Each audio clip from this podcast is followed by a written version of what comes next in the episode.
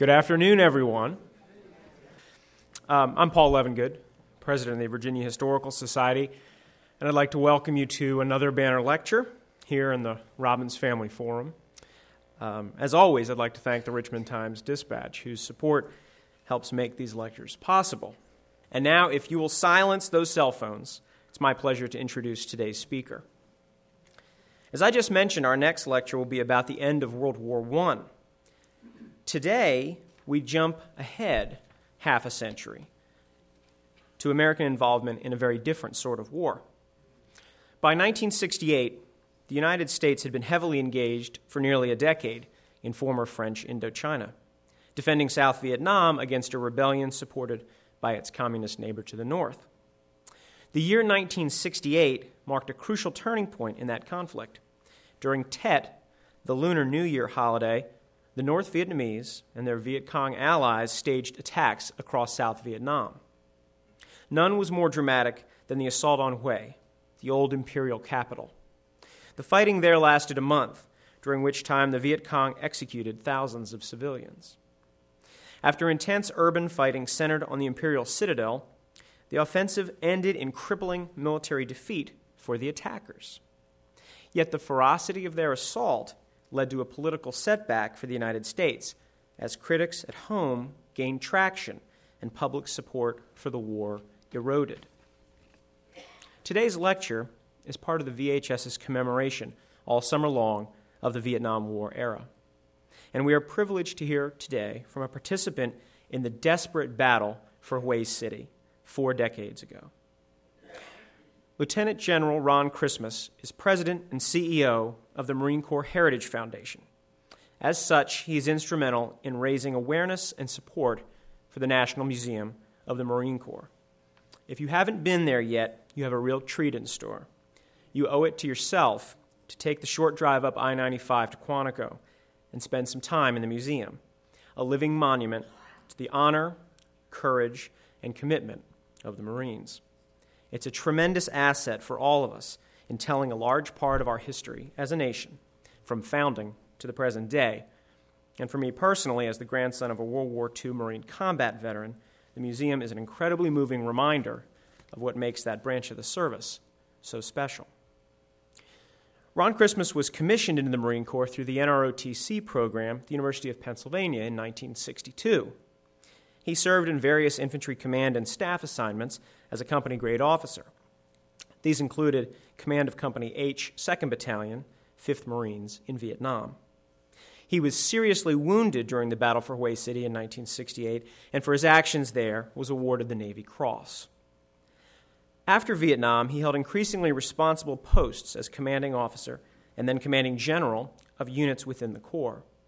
After his final assignment as Deputy Chief of Staff, Manpower, and Reserve Affairs, he retired in 1996, completing 34 years of active duty. However, as he just said, he sort of flunked retirement. Because since then, if anything, he's become more active. In addition to his full time focus on the museum, he has served as a trustee of the Marine Corps University Foundation and ex officio governor of the Marine Corps Association. Truly, he personifies the Marine Corps motto, Semper Fidelis. So, I'm delighted that Christmas has come early this year for us here at the VHS, and i am sure he's never heard that before. So please join me in welcoming Lieutenant General Ron Christmas, who will speak to us on the Battle of Hue City, South Vietnam, 1968.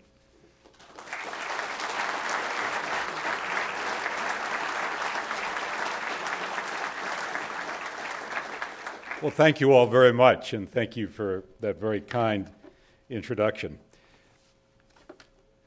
I'm truly very honored and privileged uh, to be able to join you here at this uh, lecture series. Uh, clearly, I'm honored because it's great to see that you are remembering those who served during that Vietnam War. And you're looking in to what was a very important part of our history as a nation. I'm privileged because there is nothing better than the Virginia Historical Society and the members that make it up. What I would hope to do uh, this afternoon for you is give you a perspective on the battle for Hue City. The battle for Hue is one of two pivotal battles that would take place during this great offensive, this general offensive that occurred, which is known as the offensive or Tet Offensive of 1968. And as Paul has already indicated, as many historians will say, and many who have researched the war will say, in many ways, the Tet of 68 and that offensive truly was our Gettysburg. It was a true turning. And it would be a point in time when popular support for the effort would be truly lost, although it was waning at the time. And it would be a time after that great offensive, it would be a time when, quite frankly, our political will would totally wane. Now, while it would take a number of years before we would withdraw uh, from Vietnam, clearly Tet of 68 is truly a turning point in that era of history uh, for a nation. Now, what I hope to do also is to give you the perspective of a young captain, of a company commander, and of his Marines could be a army captain and his soldiers who are facing what I would tell you is the most difficult of all conflict and combat, and that's urban combat. That's retaking an urban area. That's fighting in the city. Because city fighting, much like the fighting that has been done by our Marines and soldiers in Iraq, and perhaps will be done again in Afghanistan. City fighting is fighting that is, in fact, up close. It's fighting that is very personal.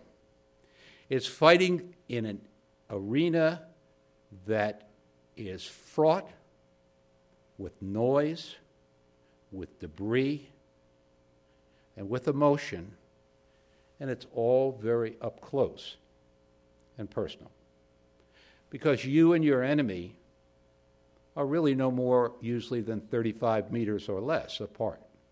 It's a very personal fight.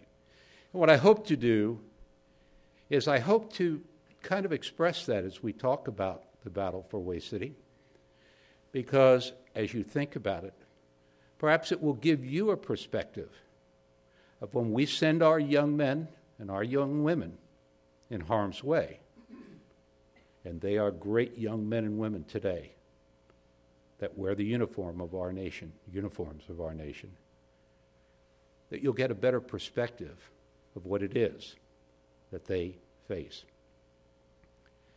What I'd like to do as we kick off the story of the Battle for Hue is to kind of set the scene.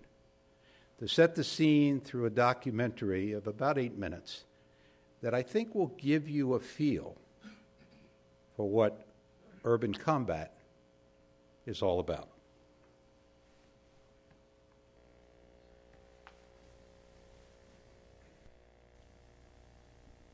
Fighting was even more savage here in Hue, the former imperial capital, considered by most visitors to be the most beautiful and serene city in all of Vietnam. Tet changed all that. On the north side of the Perfume River, the enemy took control of much of the citadel, an almost impenetrable fortress built in 1802. But South Vietnamese forces held on to the northeast corner. On the south side of the river, communist forces attacked the U.S. military advisory compound. American Marines were called in to break the siege, but the progress was slow and deadly. John Lawrence was there. On the fifth day of the battle for Hue, the Marines moved out from the fortified Army compound that withstood the original attack and advanced into the empty, abandoned buildings of what was Hue University. Hue, the ancient imperial city. It is to Vietnamese what old Boston is to Americans, where many of its country's leaders are born or educated, where many returned to celebrate Tet a week ago when the fighting began, where many remain hidden in the unknown interior of the resistance. Colonel Cheatham, uh, what's the objective and your what are your men about to do? Well, I've, I've got two companies here that are just about to clear the next two blocks up. There, uh, I've got one company in this in this big building here that I guess it's the end of the Hue university, and they are going to start firing in support of Foxtrot Company, which will be going up this road here on the left, and attempt to take a couple large wall buildings that are on up about five or six hundred meters. What kind of fighting is it going to be? It's house to house and from room to room. Nope. Kind of inch by inch. That's that's exactly what it is. Had you ever expected to experience this kind of street fighting in Vietnam? I know I didn't, and this is the, my first crack at uh, street fighting. I think this is the first time the Marine Corps has been street fighting since Seoul in 1950. And a little bit in Santo Domingo. And a little bit there, yes, right. What's going to happen to civilians who might get caught in there? Well, we're hoping that we don't run into any, any civilians in there right now. If they are, I'm pretty sure there are civilians that are the, what we would consider the bad guys right now. We have certain areas in here that we have blocked off that we know there are friendly civilians and we aren't going to take those under fire. The others? The others, uh, if there's somebody in there right now, they're Charlie as far as we're concerned. Contact. The first sniper shots ricochet around the thick walls of the building, taking the first casualties of the first squad. The snipers, maybe only two or three, are invisible in the buildings beyond the wall, but there is also a machine gun down the street to the left. They have covered every angle but the few feet of dirt and cactus behind this wall and the one 40 feet ahead.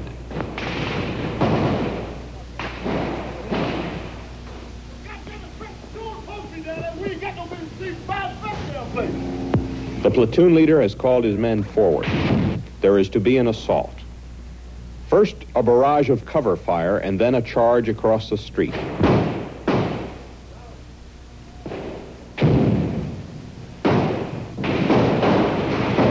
The assault.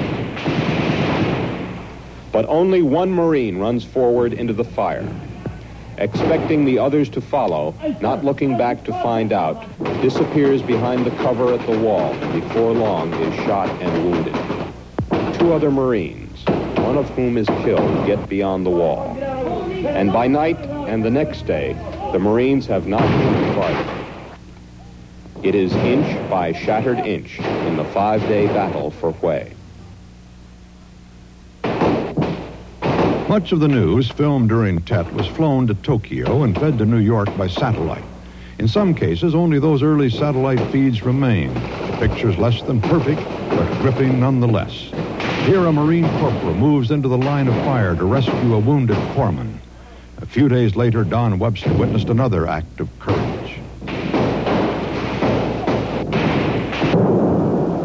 For days now, they've been fighting their way, bloody inch by inch, down Le Loi Street. And all that time, they could see, down the street, a flagpole, and on it was a Viet Cong flag. Much is left in shambles. The Marines advance, building after building. The North Vietnamese retreat, building after building, giving up nothing without a fight.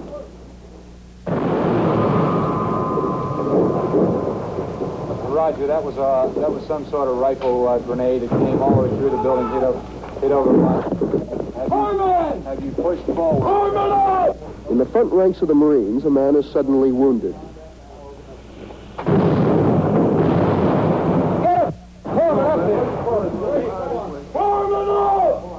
Been hit in the eye by shrapnel from an enemy B-40 rocket. Despite the obvious pain, doctors later told him he will not lose the eye. And although the sound of the blast punctured his eardrum, he will not lose his hearing. But all the time, the Marines have had their eyes on that enemy flag. It's flying on a pole in front of the province capitol building. We've got, uh, got Charlie on the run behind him. They're cutting him down now. As soon as the pink one's secure. Finally, the assault. They're approaching what used to be the most important government building in the province. Now, with no province government at all, it has no significance at all except for the flag in front. Uh, uh, you let me know it's uh, uh, good enough to let uh, Gabby Hayes run it up, over. With fighting still going on just a few yards away, Marines have risked their lives to pull down this symbol. Wait one, one. Where's the other No one is quite sure where the American flag came from in the middle of a battle. Like so many things, when you need something, someone just happens to have it. There was no bugler, and the other Marines were too busy to salute, but not often is a flag so proudly raised. All right. All right, give me this, then.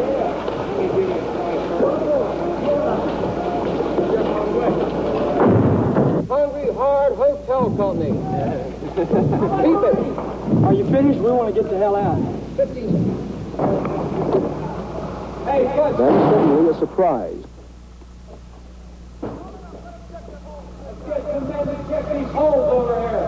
Come on out of here. You want to? Stay alive. Hey, get over here and help me drag this man out of here. Rimming the edge of the courtyard, someone noticed small holes camouflaged. In almost every one, there's an enemy soldier. A few dead from the day's shooting, but some still alive. Others are not so lucky.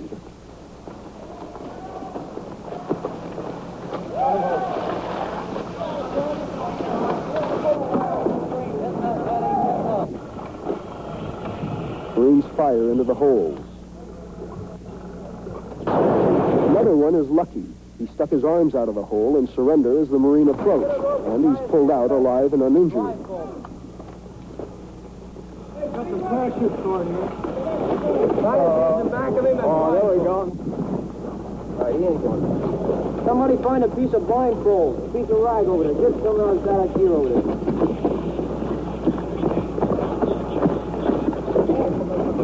Hey, John. Get some of that over there. Make a... Yeah, we got on. Sometimes these prisoners can be very useful, giving valuable intelligence information. But in this battle in Hue, it's been going on for so long now, and there are so many prisoners, there's really nothing left to be learned. For one of the few times in the Vietnam War, the U.S. Marines are really in their element in this battle in Hue. For right now, this province headquarters is the front line, and they're holding an assault much like those that have made them famous in other wars. And to a great extent, this assault is being won or lost on the basis of sheer courage, and there's no shortage of that among the Marines. Don Webster, CBS News, in Hue.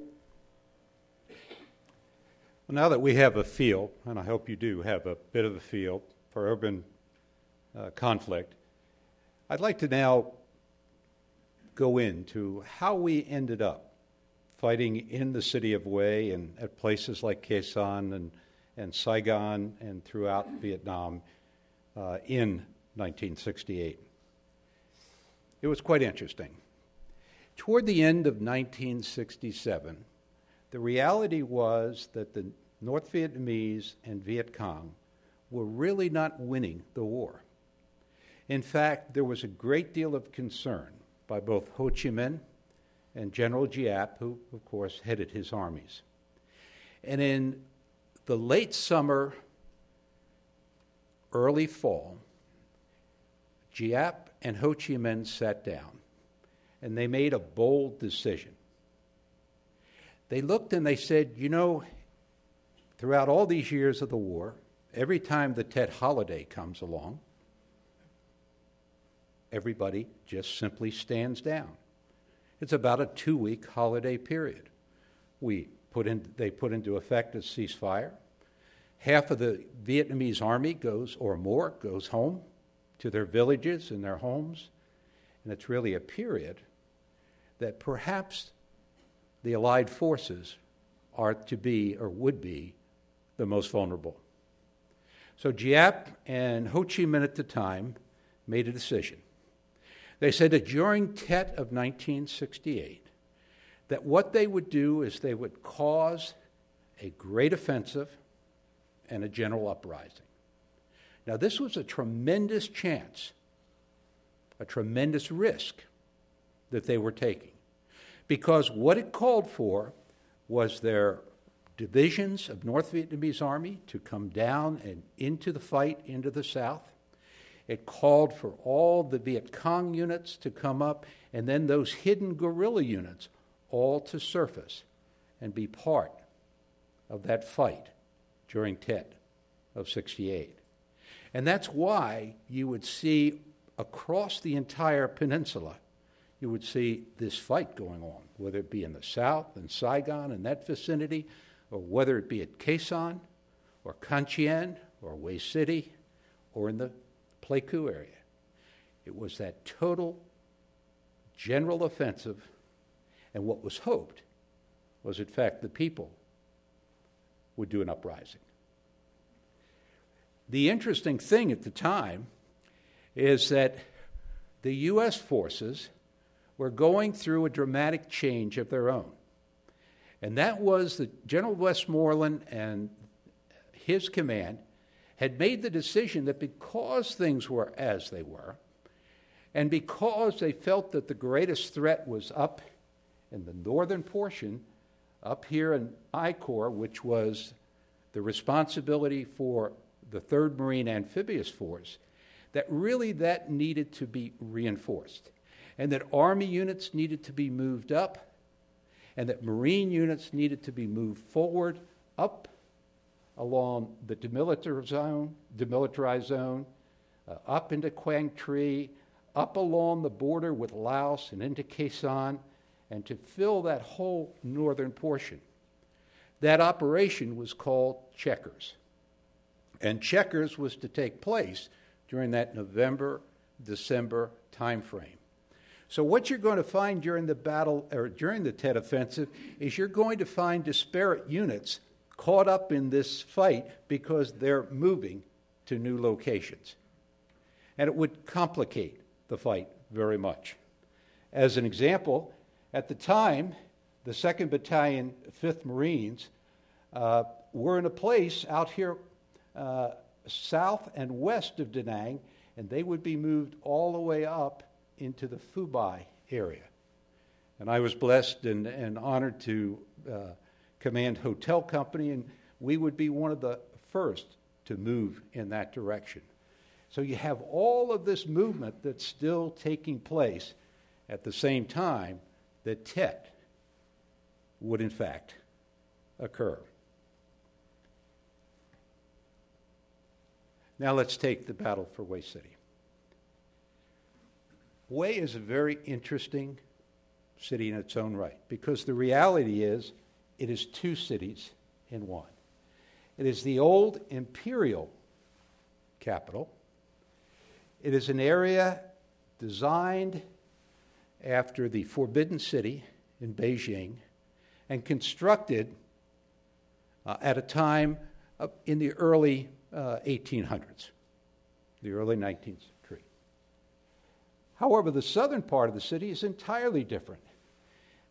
That's the intellectual capital, or was the intellectual capital of Vietnam. It's here, very French provincial in its types and its style. It's here that both Ho Chi Minh and Giap were educated. It's here where the university is, the hospital is, the radio stations are, and in fact, it's this intellectual community and the community of, of Hue that will be almost entirely isolated in many ways from the war. You might remember that it was the intellectual community that, quite frankly, didn't quite ever listen nor like the government in Saigon. They equally did not like communism and what was coming in the way of the Viet Cong and what was coming from the north and they kind of had their own world. The interesting thing also was that there were really no U.S. forces responsible for Hue. It was strictly a Vietnamese security requirement. We had advisors there, but it was strictly to be defended, if at all, by the Vietnamese. What would occur in the lead up uh, of late January of 1968 would be as Tet on the night of January 30th would occur, and the great offensive would occur throughout the country, what would have happened would be into Hue City, an entire division of North Vietnamese plus numerous Viet Cong units would, in fact, have infiltrated the city. It's important to note that it is two cities in one. And as we go along, while I'm going to talk about primarily the fight to retake this portion of the city, there are really three very distinct fights that will occur. The U.S. Marines are responsible to retake the southern portion of the city.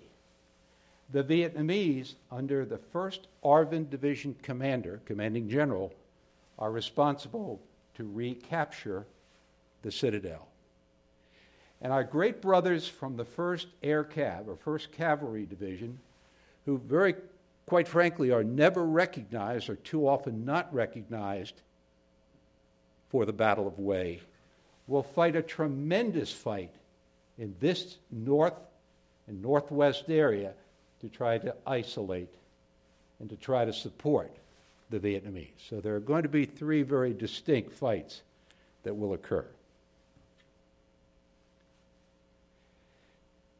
On the night of the 30th, by this time, the city had been completely infiltrated. The North Vietnamese and Viet Cong had, in fact, put on ARVN, Republic of, Army Republic of Vietnam uniforms, civilian attire, and the like, and completely had inundated the city.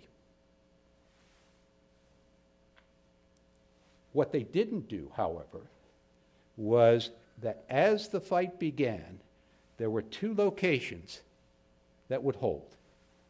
And that is in the Citadel, the 1st ARVN Division headquarters under General Truong, and down here on the southern side, the MACV compound. That was a compound of American advisors who were advisors to the, Amer- the uh, Vietnamese forces.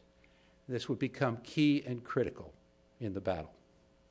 There are three enduring principles in any kind of fight to regain an urban area, to retake a city. The first is to isolate the city. In the case of Hue, neither the North Vietnamese nor we, the U.S., ever satisfactorily isolated that city. From the enemy side, quite frankly, the fight that went on with the first Cav was so bitter that the area going along the Perfume River all the way out to the A Shau Valley and into Laos was never secured. On the southern side of the river, the same was true. So that the enemy had a complete, throughout the whole 30 days of that battle, they had a complete supply line, a complete line of reinforcement that was unhampered. At the same time, we, the U.S. forces, they didn't do a very good job either. They tried. First and foremost, we did get the air cav up here. So that they helped. and they had a heck of a fight.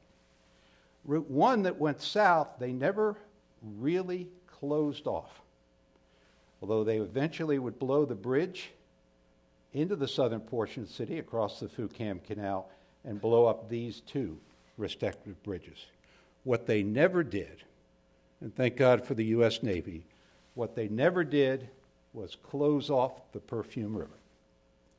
And what would happen would be the Navy and LCUs, landing craft, utility, some swift boats, some sampans, would get down along the coast. They would pick up the logistics that was required, and they literally would make the run up the river. There's a boat ramp right here, big stadium over here, boat ramp right there, so that throughout that entire battle, supply or logistics did not become a problem to the U.S. forces. So, as you can see in both cases, that enduring principle, in fact, failed on both sides. The second enduring principle in, in the fight to retake a city is to select your entry point. In this particular case, the entry point was already selected for us. That is, that initially we had to fight our way and get in to rescue the MACV compound.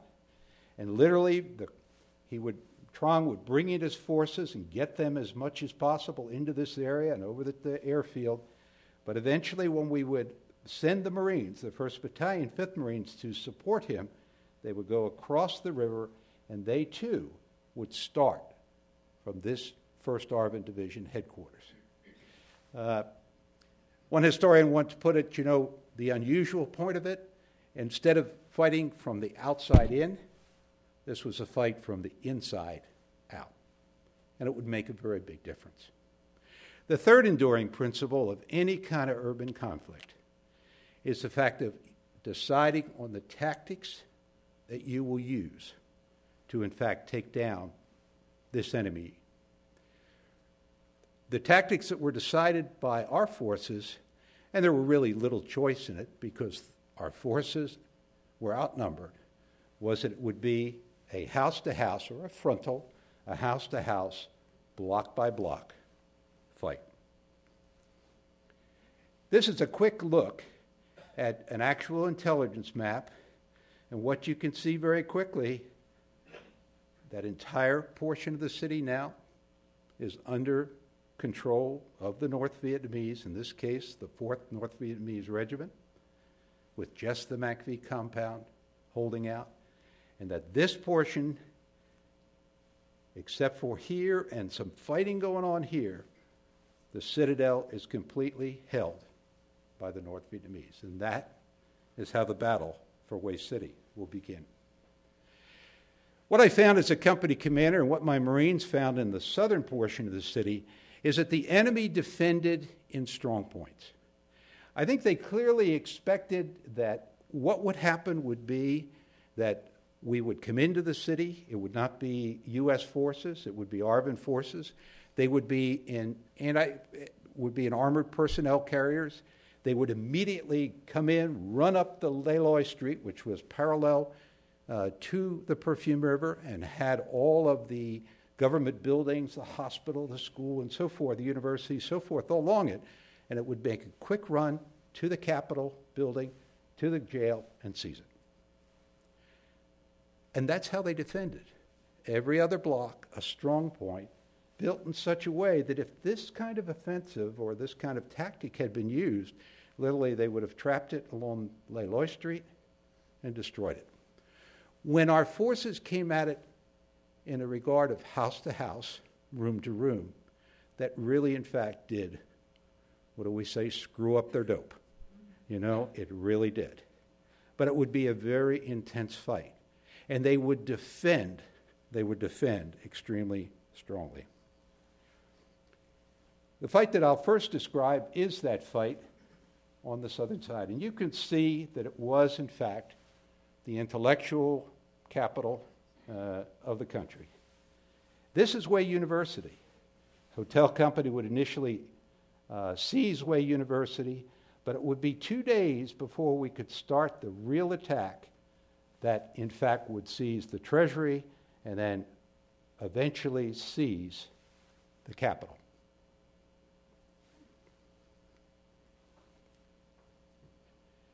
You can see where we began.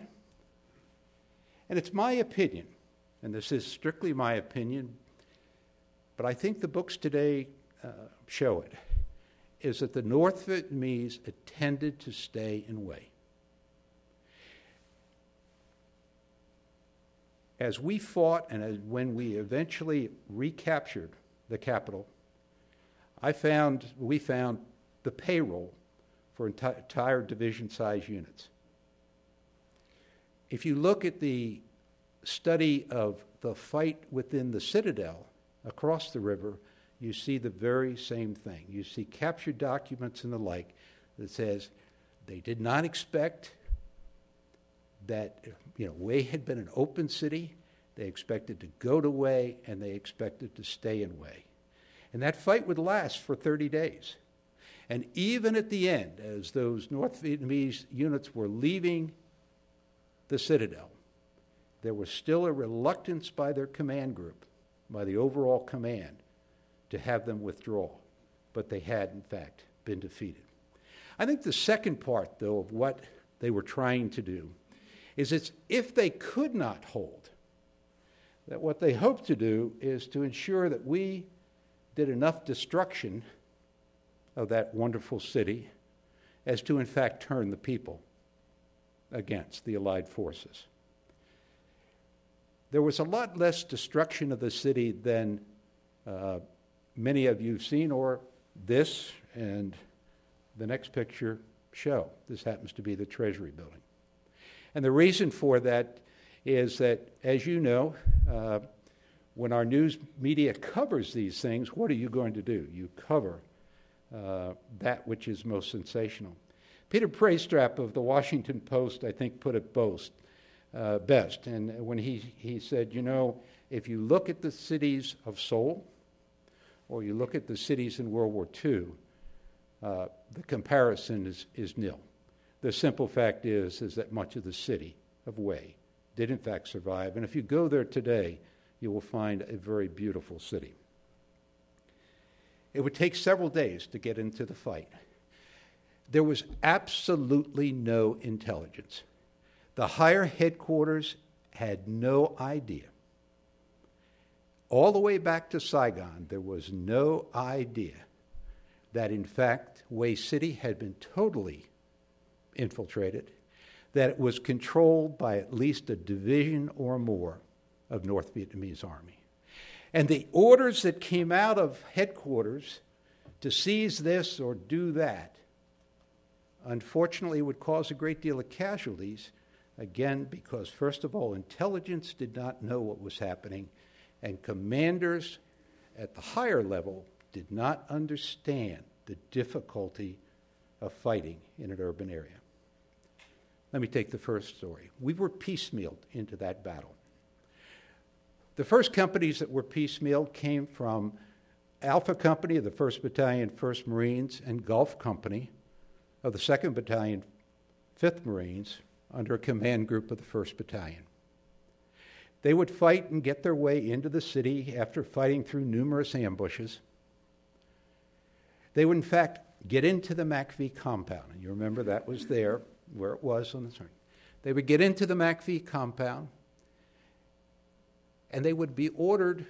One of these companies pretty well beat up already, and Golf Company would be ordered to go across that bridge over to the Citadel and seize it. Know, Golf Company mounted out. First thing they hit about midway through that bridge was a machine gun that was tearing them apart. They would clear that out, they would turn left, they would start along the Citadel wall, and you can imagine that there they were, a little Marine rifle company facing an entire regiment. They would have to fight their way back across the bridge and reoccupy the MACV compound. The second unit was, and I, I might tell you that at the time, we were in a very big fight because Tet had started, down in the Truoi River Valley. And in fact, we had done so well that we had pushed NVA battalion and had them backed into a river, backs against the river. We're about to destroy them and got pulled off the fight and then sent north by company. So you see you're piecemealed into the battle. Fox Company would come in by helicopter and occupy the MACV compound. The third day, after hotel was moved up, we would put together a convoy, was resupply was required. We'd have a couple of army dusters with us, and we would fight our way up and into that MACV compound. And I can tell you, I remember it as clear as day. We got ambushed, and fortunately, we had practiced our immediate action drills and broke through and whipped that ambush. But as we approached the MACV compound, I had this unbelievable vision. Um, I'm in the frontier, and the Indians are riding around the fort, and everybody's firing from the windows trying to defend it. We would fight our way in. We would occupy the Hue University that day, and the battle would begin. Throughout the entire battle, we were outnumbered, and our flank was always exposed. The picture you see here is really of the first day. Uh, today, that uh, what was then the Hue University is a five-star hotel, by the way, that you're seeing there. the first day of the battle was just this an exchange close in of our, uh, rifle propelled grenades and our own 3.5 rocket launchers until Fox Company could get up abreast. And the first assaults that would take place in that southern portion of the city was for a hotel company with the Perfume River on its right to seize the public health complex, provide supporting fires into the Treasury building, that huge building that you saw, so that Fox Company could fight its way in there, inch by inch, room by room. The interesting thing about that, and I think this is awfully important, you know, I was a, I was a wise old young captain. I was going to say probably something I shouldn't have. You know, I was one of them wise captains, you know. And I had read the book, and what's it say? It says, okay, if you're going to send your, your assault across the street, you pop smoke. And that smoke billows up, and you run your, you know, first fire team across the street, search and destroy. The North Vietnamese had read the same book.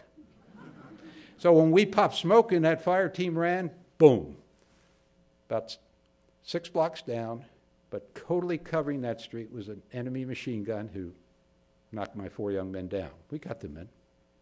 Well, what are we going to do? Well, there's this wonderful thing called lance corporals. And, you know, I had my lieutenants together. Okay, how are we going to do this? And I had assigned to me a 106 recoilless rifle. And I'll show you that in just a minute. I had this 106 and was on a mule and it was commanded by a lance corporal and he had a PFC who was his gunner. And he said, Skipper, I know how to do this. Sir, I'll roll the gun down the Hue University steps. I'll turn the gun. I'll fire the gun. Sir, you know how big the shell is. That'll make them pull down their heads. You know how the backblast is. All that smoke. You can run the whole company across the street if you want. I didn't have a better idea. But just what that Lance Corporal said happened. He and his gunner rolled that gun out into the street. Now, you got to understand, there's just the world snapping around them in rounds. I had forgotten that he had a good gunnery sergeant. The gunnery sergeant said, You'd never fire the 106 unless you fire the spotting rifle first, 50 caliber on the top.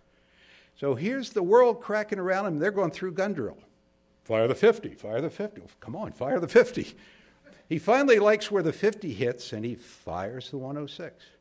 And my fellow company commander, just in the next block, says he, th- he saw that big round, thought it went that close to his nose. But just what that lance corporal said happened. That machine gun tucked in. We ran the company across the street. We're then able to provide back and suppressing fires, ran it under, you know, and the rest is history. You know what that's called? That's called Lance Corporal Ingenuity and PFC Power and it's alive and it's well today. Your young men and women who are in Iraq and Afghanistan, they, just, they, just, they just illustrate it every day. They are the epitome of it. You know, you've heard about the, you know, the, the strategic corporal. It's because those young people lead the way. Again, the fight and that's a 106. And I really should tell you quickly a story about this. We were having a heck of a time getting into that Treasury building, couldn't blow it up.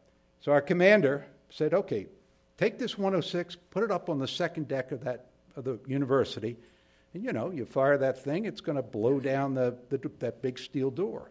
We get a breach. Well, all of us tried to tell the commander, wait a minute, you, you know, you have this big black back blast, you know? I think it's going to do it. Yes, sir. Well, that young staff sergeant there on the, on the far side of the gun knew better. What he did, yep, he lined it all up, but he found the longest lanyard you could ever find.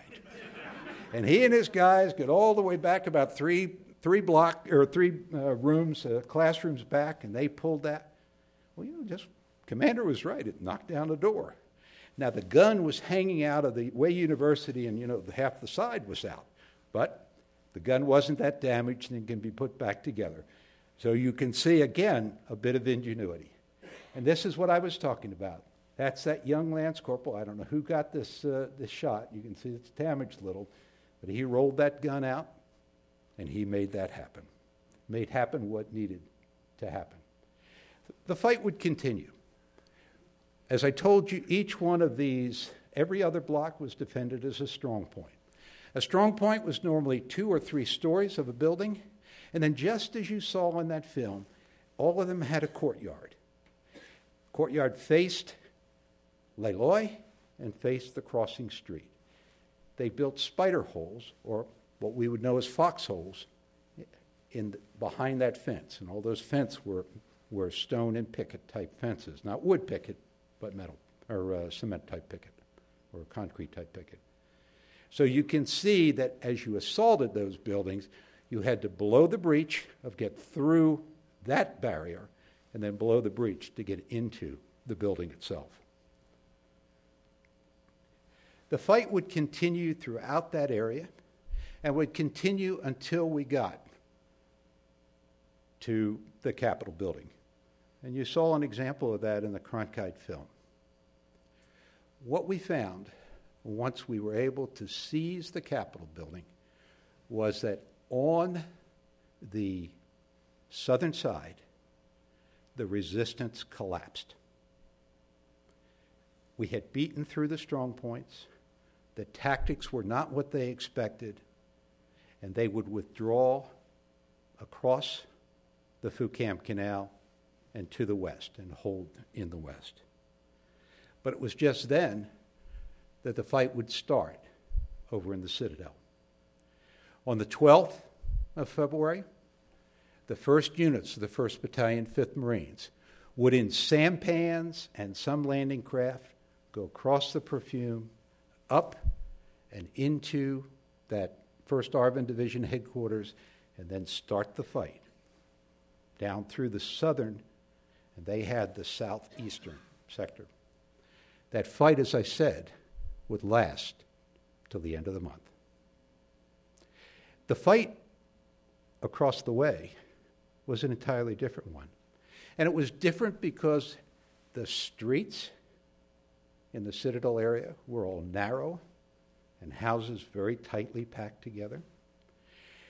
The Citadel itself built just like a citadel is supposed to.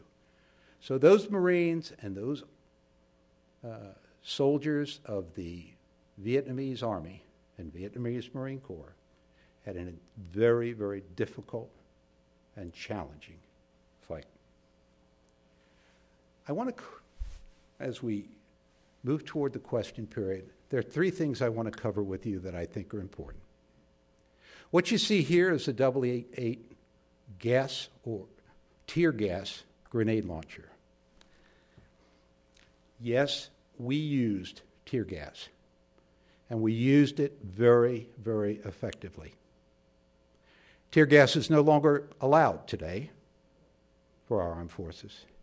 But I will tell you what it enabled us to do by using the launchers is to put gas down on that strong point and while the enemy was busily trying to put their mask on, was to make, as this platoon, the first platoon of Hotel Company, is making the run through the breach that has been blown to get in to the Capitol building.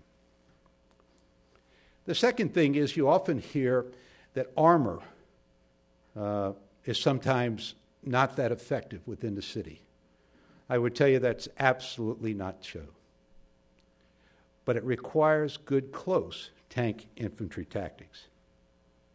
It requires taking your armor, putting it with your infantry, hiding it in buildings and whatever, and then bringing it out when it is required. Because, quite frankly, ladies and gentlemen, when you need a tank, only a tank will do. and that's the infamous Ontos. But what it all comes down to and I've already indicated to you with Lance Corporal ingenuity and PFC power, it all comes down to that young American. That young American, and that's what you can be so proud of, who's intelligent, who's innovative, who's got pride, and says, the job's got to get done. We're going to make it happen. We'll figure it out. And it's, you know, the thing that makes us different? I've had a lot of time to study the Soviet, the former Soviet Union's forces as a mentor. They couldn't hold a candle to us if we had ever gone to war with them. And the reason is they don't have an NCO and a junior officer corps that, in fact, can take the lead and make things happen. And that's what our young people do today. The second thing that I think is important, and it's important as you think about what happens, whether it be in Iraq or Afghanistan, is in the urban area, no matter what you do to try to prevent it, you are always going to encounter civilians. And it is a difficult, difficult challenge. Quick story. We had held up for the night, had a platoon up front, Cercle Sportif along the river is there, and a big school complex in front of us, about 1,700 night. Platoon commander, skipper, I've got about five civilians trying to get out. Get them in. Well, the enemy starts to take them under fire. Fortunately, we had the park next to us covered. We're returning fire. He calls back very excited. He says, Sir, it's about 25. He calls back again, Sir, it's 50. Well, about 500 civilians who had all hidden in this school during the fight had to be brought back through the lines. Now, here they're under fire by the enemy and brought back through the lines and carried out. Civilians are a problem. We're blessed today with precision guided weapons and all of that sort of thing. But remember that young sergeant or that young lieutenant or young captain or whatever has to make an instant decision when he is being shot at from a building and he's got casualties amongst his men. It's a challenge and always will be. And finally, don't ever think that we're not humanitarians. This is true. This is a young Marine, just like you'll see it everywhere, that saw that old woman and she needed help so badly in that complex. He braved fire to go get her and make sure she got back to safety. And finally, no matter what we like about, no matter how you think about it, unfortunately, the fight within any kind of city will always produce many, many casualties. It produces casualties because it's a great debris effect. It's not just a bullet that strikes or a piece of shrapnel. What happens is the debris becomes shrapnel. The debris becomes obstacles that break bones and legs and all of that sort of thing. So, in that type of fight, the casualties are always high. And the casualties in Waste City were exceptionally high. And they were high for both For the U.S., the Allies, there were some 600 that were killed in action, and some 3,800, 3,800 who would be wounded. Of that number, and I think this really needs to be remembered, of those killed in action, over 400 of them were Vietnamese soldiers. So they did, in fact, fight for that imperial capital. As far as the enemy is concerned, uh, it, is, it was estimated that between 2,500 and 5,000 had been killed. Uh, there is at least one captured document that notes a 1,042 killed in one portion of the battle. So it was a heck of a fight. And the point is, is when urban conflict occurs, casualties can always be expected. But what we can never do is what we did in this country for about 10 years, maybe 12 after that war. And that is, we went to a complete policy in our doctrine of urban denial. Ladies and gentlemen, we will always fight. If we're going to fight a war, if we're going to fight in a conflict, we will always fight in urban areas. Therefore, we better know how to do it and I'm pleased and proud. And I happen, to, I happen to have two sons that are Marine Battalion commanders, infantry battalion commanders. I'm pleased and proud to say we train them better today. They're better armed, they're better equipped, and they really make you proud. So, with that, ladies and gentlemen, that was a quick overview. I'd like very much to take your questions.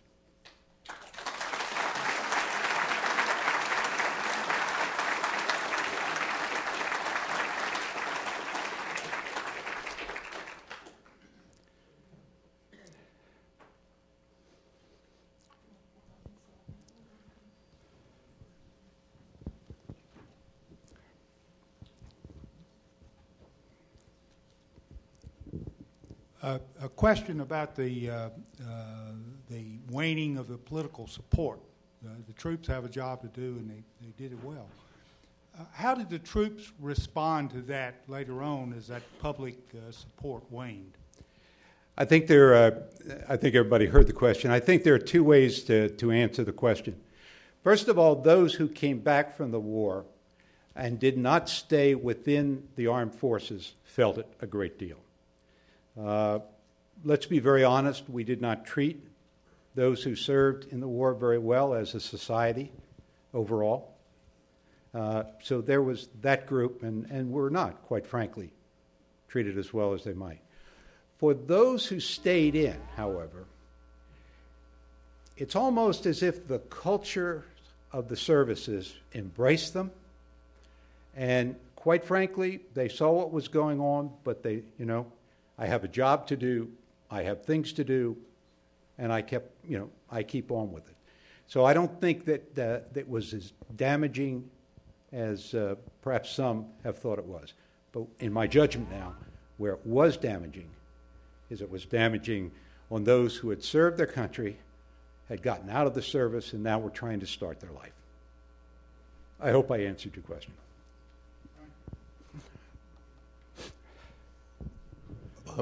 Have you been back to Vietnam, and if not, would you go back? Yes, sir. Uh, I have been back to Vietnam four times. Uh, I had the great opportunity uh, in the early 90s, I was the director for operations for the Pacific Command. Uh, and I'm very honored to tell you that I, I was blessed to, um, to organize what we called in those days Joint Task Force Full Accounting.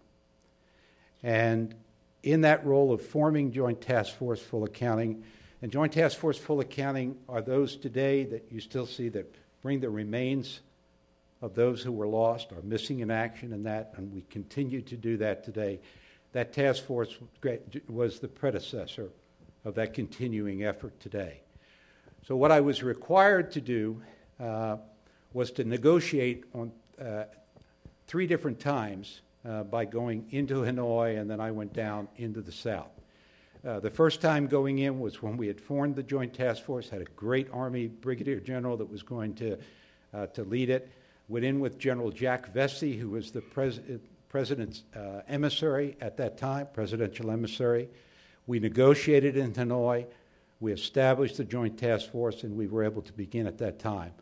I was able to, to visit throughout the country uh, the second time I went in was again for further negotiations to get our teams access.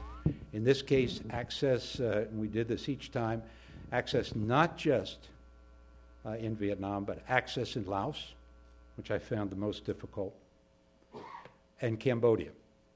Uh, so we did that. And then my final visit, uh, other than taking a historical group back a, a little bit later, uh, at that time was to go back and visit our teams throughout those three countries in the field, uh, finding remains and, and uh, bringing them in. Uh, I think where you're really probably going with your question is how'd you feel the first time you flew in? Well, I, you know, you, you know, your stomach goes up into your throat a little bit and you kind of, you know, wonder what it's going to be all about. Uh, by the time that I was in the second, third, and whatever, um, I came away with a feeling, quite frankly, that uh, even though this war had been lost, I saw vibrance in the Vietnamese people. I, I saw something that I probably wouldn't have thought I would see, but I saw. I, I said, you know, they have never been friends of the Chinese. And when this old Politburo dies off, this is going to be a free enterprise country. And the reason I say that, the first time I went in, very, you know, very stark, very. The second time I flew in, there were more mom and pop shops along the way from the airport. The third time I flew in, it looked like free enterprise zones up and down the road, just because the Vietnamese were so industrious in that regard. Uh, maybe that's my way of saying, and I am a glasses half full guy, you know. Maybe that's my way of saying that uh, in the end, maybe it will all come out as we had perhaps intended it to come out in the beginning. Hope I answered your question. Excuse me. yeah, I'd like to uh, go back a little bit and respond to the points you made. I was an infantry platoon leader in Vietnam. I got there in February of 68 and was there until February of 69 and got out of the service. And when I came back home and resumed my civilian life, and I was totally bitter. I, I, you know, I just couldn't deal with it, so I compartmentalized it and put it aside. And when the first Gulf War came and the troops were treated as heroes instead of the enemy, then I did a 180 also. You know, and, and that's just so great that the troops are getting the response that they get because we obviously didn't. You know, that is so important, and, and everything that you all do today uh, to ensure that our young men and women who go in harm's way because our government sends them in harm's way to protect those freedoms that we have, that in fact they do be recognized because they are tremendous, tremendous young people. The thing I miss right now the most is the fact that I got to spend full time at the Marine Corps Heritage Foundation. Whereas for after active duty for 11 years, I was a senior mentor and was out there with them. They are great, and you can be very, very proud of them. They're unbelievable. Yes, sir. Whatever. I think uh, I've used up my time. I think there's one more here. I was in Vietnam about five or six years ago, uh, and I will say that it is an absolutely beautiful country. It's a wonderful place for uh, a, tourist to visit. Uh, there's just everything about it is is amazing. Uh, the first thing we were told when we arrived in Vietnam uh, by one of the by a Vietnamese uh, was you shouldn't keep referring to it as the Vietnam War. It's the, it was the American War. That's the way they referred to it. My question specifically is uh, during the battle for the Citadel, or, or the city for that matter, uh, were the enemy uh, generally uniformed? That's a great question. They were both. The North Vietnamese units, uh, that is from the 4th and the 6th North Vietnamese Army divisions, were in full uniform. In fact, they were, they were a little bit larger, a little bit bigger in size. They also had with them, though, uh, Viet Cong battalions of the, I think it was the, 80, the 88th and the 89th. These were the kind of the black pajama type uh, types uh, and the like. And one of the things that I did not mention uh, was it was those types, and, and it, I guess maybe it's another reason why I think historians today, and I certainly feel that they come to stay the, once that city was seized, as they did and infiltrated, they literally went to the Capitol building. They took out the records of all the government employees. They took trucks and they literally went from house to house where they had the addresses and collected up those who worked for the government. And as I think many of you know, there was a huge mass grave of some 300 Vietnamese who were executed uh, because they did, in fact, work you know, for the government. Um, hope I answered your question.